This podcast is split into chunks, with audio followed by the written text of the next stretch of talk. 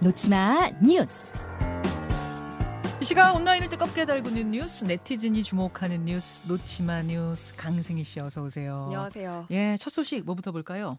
10대들의 흉기 난동 예곡을 아, 이제 흉기의 흉자만 들어도 정말 섬뜩합니다. 어제 그 신림동 공원에서 대낮에 있었던 일면식도 없는 여성을 성폭행하고 폭행해서 결국 지금 의식도 없는 상태. 네. 이것도 참, 아, 전 무서운 일이 벌어지는 건데, 실제로 실행은 안 됐지만 예고글들이 쏟아지고 있는 것도 문제예요. 그렇습니다. 게다가 초등학생이 쓴 글이 있었거든요.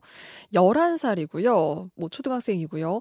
광복절인 15일입니다. 예. SNS에다가 서울 고척돔에서 열리는 아이돌 콘서트에서 팬들을 대상으로 흉기 난동 그 흉기 난동을 벌이겠다 이런 글을 올린 겁니다. 어디에다가요? 어, 그러니까 본인의 SNS에 올린 걸로 SNS에? 네, 추정되는데 아, 아, 예, 예. 그러니까 알고 봤더니 아이돌 그룹의 기념품이 비싸서 못 사기 때문에 홧김에 장난삼아 올린 글이다 이렇게 이야기를 했고요. 근데 이 SNS 글 때문에 이 고척돔 그 콘서트장에 수십 명의 경찰이 그날 파견 네. 나갔다는 거 아니에요? 한 40명 가까이가 자정까지 수색을 했다고 아이고. 전해졌고요. 잡고 보니까 초등학생 11살짜리였어요. 네, IP 추적을 했더니 초등학생이었고요.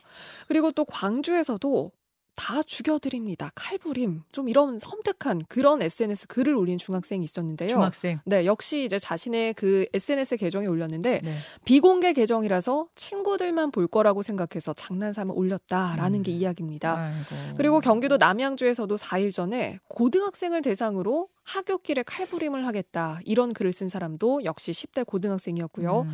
어, 제 오전까지 이렇게 살인 예고 글을 쓴 사람이 전국적으로 171명이 검거가 됐고 네. 19명이나 이 중에 구속이 됐거든요. 네. 그런데 글을 올린 사람의 절반이 10대였습니다.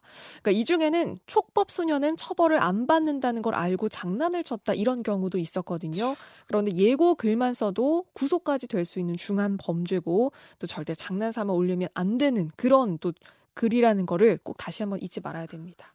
아, 정말 철딱서니가 없기로서니 이렇게 없을 수가 있습니까? 아니 중학생 고등학생이면은 가릴 건 가려야죠. 네. 보세요. 다 죽여드립니다. 칼부림. 중학생이 이런 걸 써놓고 친구들만 보니까 썼어. 음. 아, 친구들은 이런 걸 봐도 됩니까? 참. 학교에서도 좀 철저히 가정에서도 네. 철저히 교육 좀 시켜야 될 것 같습니다. 필요가 있을 것 같습니다. 다음으로 가죠. 3등 복권 밑장 빼기. 복권 밑장 빼기 이게 무슨 얘기죠? 어, 지난 6월이고요. 한 로또 구매자가 3등에 당첨이 됐습니다. 143만 원 정도를 받게 됐어요. 예. 그리고 이 본인이 직접 QR 코드로 당첨 사실도 확인을 했습니다. 네. 내가 이만큼 받는다는 거를요. 음. 그리고 당첨금을 받기 위해서 복권방으로 갔어요. 음. 그리고 용지를 복권방 주인에게 건넸더니 복권방 주인이 이걸 기계에다가 넣어보고는 네.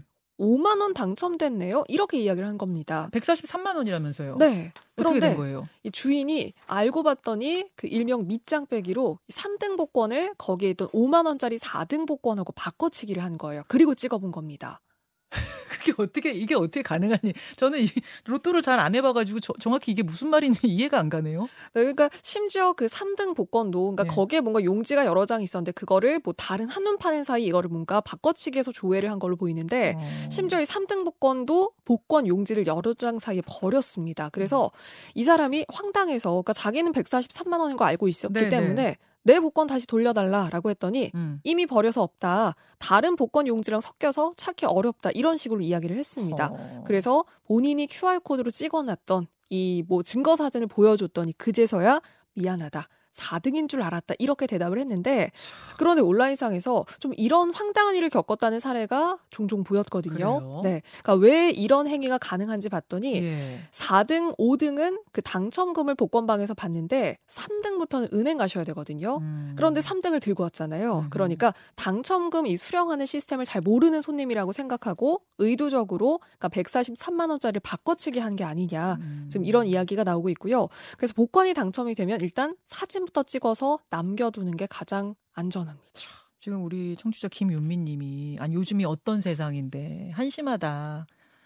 이- 이걸 이걸 이게 안 들킬 거라고 생각했다는 게 이해가 안 가네요. 네. 여기까지 고생하셨습니다. 고맙습니다. 김현정의 뉴스쇼는 시청자 여러분의 참여를 기다립니다. 구독과 좋아요, 댓글 잊지 않으셨죠? 알림 설정을 해두시면 평일 아침 7시 20분 실시간 라이브도 참여하실 수 있습니다.